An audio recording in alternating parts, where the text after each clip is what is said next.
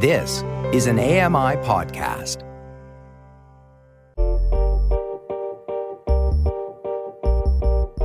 I'm Dave Brown, and this is a podcast version of AMI's morning show, Now with Dave Brown. Catch the live broadcasts weekdays from 9 to 11 a.m. Eastern on AMI Audio and AMI TV.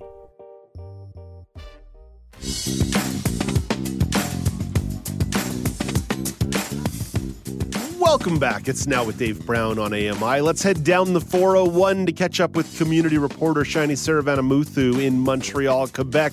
Hey, good morning, Shiny.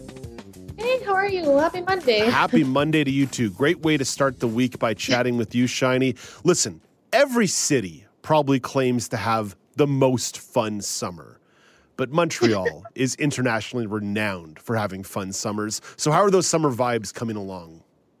Good. It's hard to believe they're coming to an end. And I feel like it's, I don't know about for you, but for me, I feel like it's zoomed by and I can't believe it's September this week. Hard to believe. Um, but yeah, I would like to say like I, this was like our first for everyone, our first post-COVID summer where you can full on be at someone's house and not feel guilty. You can go places, you know, and people were able to have their weddings and baby showers again. So I think it was a packed summer for everyone and i think maybe that's why it went by so quickly. Yeah yeah, no, I, I'm I'm feeling something similar, Shiny. It went by quick. It feels like there's been a lot of work on this show, which maybe hasn't allowed for as much fun as I would have liked. But I'll but I'll but I'll tell you, as I look back and I reflect on a bachelor party in Halifax, going into Ottawa a couple of times, spending a lot of time poolside with some really close family friends and some friend mm-hmm. and some friends of my own. It uh, some patio time here and there, spending a lot of time in the West End of downtown Toronto. It really feels like you're right. There was something to the summer where it felt like the pressure was sort of taken off a teensy tiny bit, that the pressure mm-hmm. valve got released. Yeah. And everyone was just like, okay, we have to do something. We don't know if we're going to go back into lockdown again. You know, like everyone's just trying to make the best of their summer.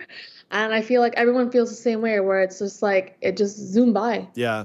Although, Shiny, I'll tell you this my fall is looking like it's going to be pretty busy. I've got a wedding coming up on the weekend of September the 10th, which is, yeah, which is going to be in the eastern townships of Montreal. I've got two weddings in October for members of the AMI family, which I'm super excited about. I was just telling Mike Ross earlier uh, this show that uh, I tried on my suit yesterday and it still fit, which I was very happy about considering how many chips I've eaten in the last last couple of years. So yeah, I would say I would say it's a busy summer that's leading right into a busy fall, and that's going to be the case in Montreal for sure because September is going to start, and there's a cool dance festival going on. So what's coming up with the Festival yeah. Quartier Danse? So that's actually how, starting from September 7th to September 18th. And fun um, fun fact, they're actually inviting people to be able to see like the dress rehearsals that are happening up until the 2nd of September. So if you go on their website, you can kind of see where some of these dress rehearsals are happening. So if you kind of don't want to pay for the show, you kind of could watch the dress rehearsal for some of them. But the actual festival is from the 7th to the 18th, and uh, tickets prices vary depending on where the venue is of the show. There's a, about three different venues that the shows can be happening at throughout the festival. So there can be about three shows happening at the same time in different venues. Um, yeah, and all there's there. It's the 20th anniversary, so they have a huge lineup fixed for this year. And once again, it's the first one since post COVID that you can have indoors, and I believe it can be full capacity for them. So I'm looking forward to it. Uh, there is like a Bollywood segment that's happening on the t- on the 10th, I believe, not the 10th. But yeah, on the 10th of September. So I'm looking forward to that. It's actually one of my friends who's a choreographer, so I'm looking oh, forward oh, cool. to that. Yeah, so dance is a huge part of my my upbringing, my childhood, my adolescence. So I'm looking forward to that. So yeah, walk me through a little bit what the Bollywood experience maybe because that, that's what's cool about that's what's cool about the Festival Danse Quartier. Yeah. is that you're talking about so many different cultural styles of music exactly. going on across the city. But dive a little bit deeper into into like the meaningfulness of the Bollywood performances for you. So I'm South Asian, and I grew up doing classical dancing. And then when I got into college, I da- I joined a lot of dance teams, and we competed. Um, mostly, we would come to Toronto to compete against all the other universities, and we'd be a Bollywood-based team. So we do a lot of like Indian dancing, classical. There's fusion now. There's like, and I feel like a lot of people are more known to the Bollywood dance uh, because of now, like if you look watch Dancing with the Stars, they even have segments where they do Bollywood dancing. So I feel like, and now with Netflix, you're kind of intertwined with so many cultures and different things nowadays. So I feel like it's not just South Asian people that enjoy Bollywood now, uh, or we're not the only ones who even do the dance anymore. There's so many other cultures that even do our dance now. So I think it's nice to see our culture being put on a platform that's that's well known in the city. So it's it's nice. Yeah, it's it's really neat to see the tapestry coming together. And as you say, streaming Mm-hmm. culture has made it a lot easier to get your hands on a lot of that content. I remember when I used to work at a video store in NDG, we had like the teensiest, tiniest little Bollywood section in the corner Yeah. of the store, and those are some of the most popular videos because people were coming Yeah. by. They were like, "No, no, these are the stories that mean something to me, and this Yeah. is what I want to do on my Saturday afternoon." So it's so cool to see that tapestry continuing to get enriched. Exactly. Yeah. Yeah. Uh, Shiny, one more thing you want to put on our radar. So we've talked, to, we've looked past into the summer. We've looked into September in Montreal, but now we're going just a little bit outside of the Montreal region, but we'll allow it.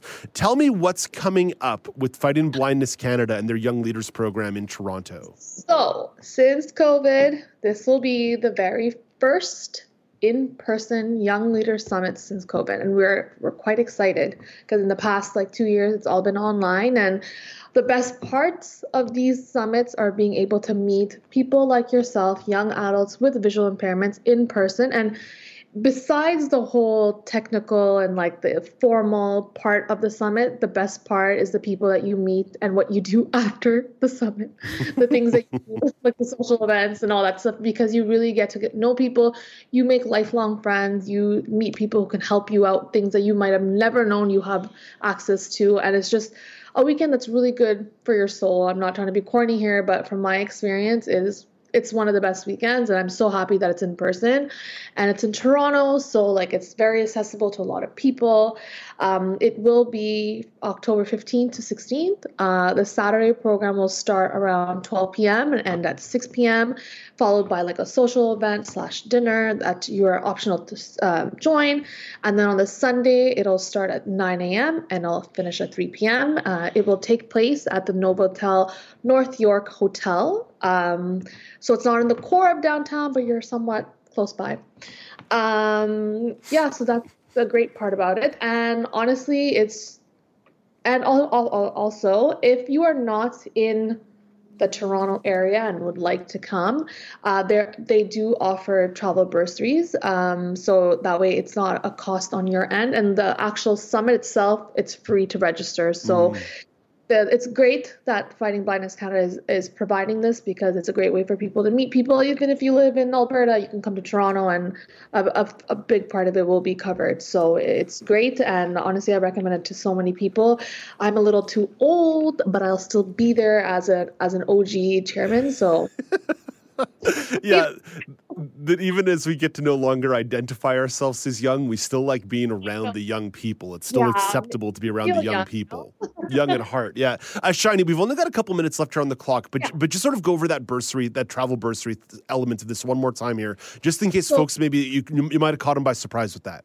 Yeah, so just uh, if you're outside of Toronto, you do have a bit more of a travel bursary. I believe it's up to $500 for the weekend, including your flight, train, uh, your taxi for the weekend.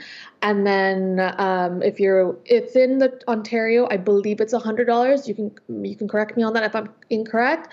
I believe it's around 100, 150. So uh, when you register uh, online for the summit, you can mention that you do need travel arrangements, and then they'll email you with the details of how to proceed with the travel bursary. And I'm going to give an email address here for folks if they do want to have some inquiries or learn more about this. Because again, the event's coming up soon here. I, I know October 15th, Yeah. 16th feels like it's a way away. That's actually only about six or seven weeks away. So Yeah. if arrangements need to be made, they need to be arranged. They need to be made soon. So I'm going to Yeah. give I'm to give the email address here for folks, and then we're going to put it up on the blog after the show as well at ami.ca/slash now blog. So it's education at fightingblindness.ca, education at fightingblindness.ca. Notice I put the ing on there properly. I'll never forget once in a when I was early on in my, my work here in the industry, I had a colleague who told me, Dave, we here at the National Broadcaster don't say going, we say going. And to this day, I still sometimes drop my G's, but I sometimes like to really lay into it. Hey, Shiny, thank you for this. We always appreciate uh, your thoughts on this. Thank you for starting our week off on the right foot. And uh, we'll talk to you for a lifestyle report soon. Yes, take care. Have a great week. You've been listening to Now with Dave Brown. Hit the subscribe button on any podcast platform and leave us a rating and a review.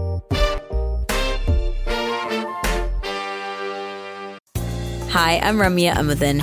Join me weekly for AMI Audiobook Review, the podcast that explores new titles, introduces us to famous narrators, and updates what's hot at the Center for Equitable Library Access. Download episodes of AMI Audiobook Review from your favorite podcast provider.